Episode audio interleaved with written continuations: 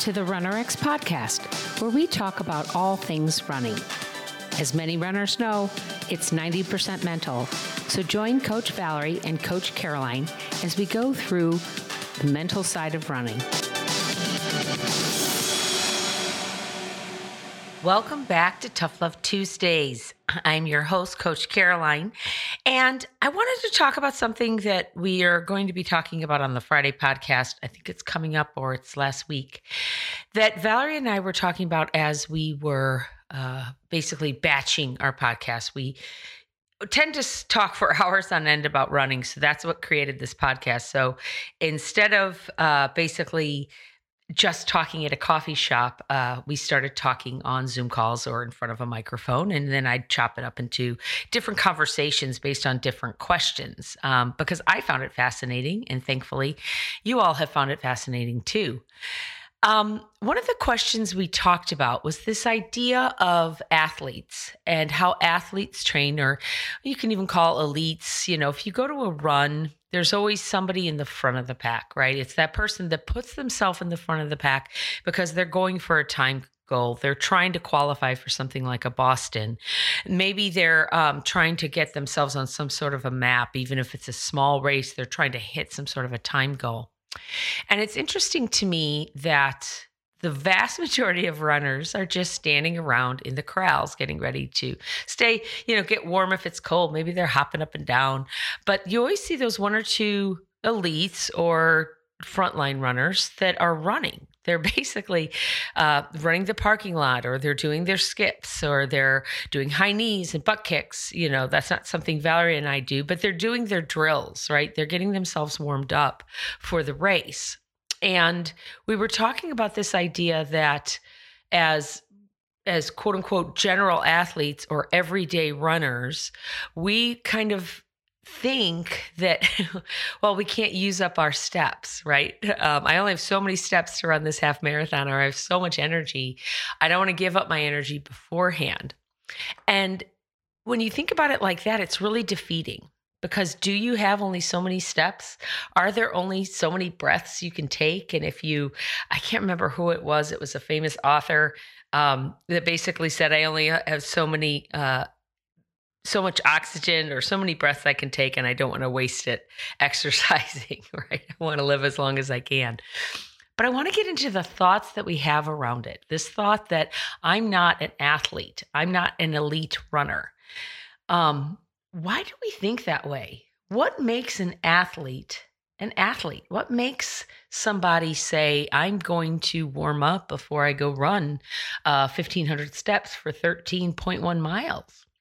what is it in their DNA or in their, I don't think it's in their DNA. What is it in their thought process that has them respecting the race that they're about to run, has them respecting their body, to give their body enough time to warm up, to feel the elasticity, to be in a good place. Um, as a runner, we've always joked about the, the, first mile lies to you, right?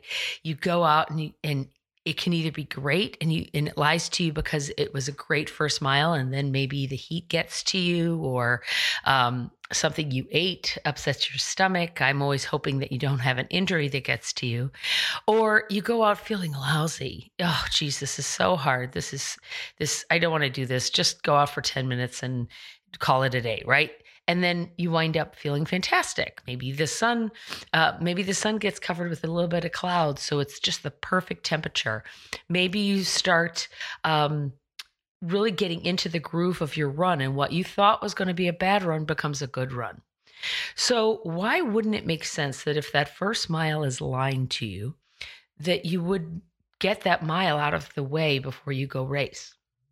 You would do the drills, you would warm your body up and be prepared for what it's about to do, regardless of whether or not you're going to win. Because I think that's what we do. We go, well, I'm not going to win, or this doesn't count for anything. So why should I treat my body that way? And I started realizing that that's going to be what happens if you treat your body not like a, I'm not going to get into the whole oh, treat your body like a temple because I eat Cheetos just like anybody else, right? But if you treat your body without respect, it's not going to respect you back. So if you think to yourself, "Oh, I'm not an athlete. Um, I don't have to." War- I, I, that's that's crazy talk. I don't have to warm up. Uh, I'm just going to go out and do it. Your body's just going to go out and probably get injured. Your body's going to go, "Well, you didn't prepare me for this 13.1 miles. You haven't. Yeah, sure. Maybe you ran eight or 10 miles last week, but you didn't do anything today. And you actually ate nachos last night, which is really upsetting my gut right now. Why don't we start thinking about our bodies the way we actually want them to react to us? So, if the result we want is that our body has a great run, feels fantastic, uh, great cardiovascular, doesn't get injured, um, enjoys itself, feels strong and challenged and and good, then we need to think of ourselves that way and treat it that way. We need to treat it like an athlete does. We need to warm up. We need to fuel it properly. We need to make sure it's hydrated. We need to exercise it, give it strength, give our muscles and our tendons and our bones the reinforcement that it needs. But it all comes back to who you are at the beginning of, of the race, who you are while you're training for the race. And maybe stop thinking, oh, I'm not an athlete, and say, I am an athlete. I'm an athlete because I'm actually out here about to do a race. And that makes me much more of an athlete than my sister in law or my uh, husband that's sitting home on the couch, right? They're not out racing. They're not out putting their body through this. So, of course, you're more of an athlete. So, really embrace that thought of I'm not just a runner. I'm not um I'm not special and realize that you doing what you're doing regardless of your why is very special and it puts it puts a lot of pressure on your body. It it does put a lot of um cardiovascular, muscle, elasticity, everything. You're working everything when you're running.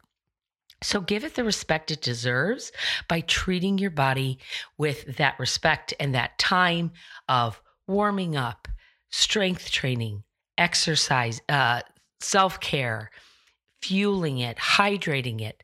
And then when you go to line up. If your friends don't want to warm up, you just take that extra five to 10 minutes and you do the runs just alongside. You do the drills that you know your body needs to perform at its optimal uh, space that day. And don't worry about what others think because at the end of the day, you're an athlete. Talk to you next week, guys. Thank you for joining us on the RunRx podcast. If you'd like to know more, join us at www.runrx.fit. And if you have additional questions that you'd like answered on the podcast, email us at support at runrx.fit.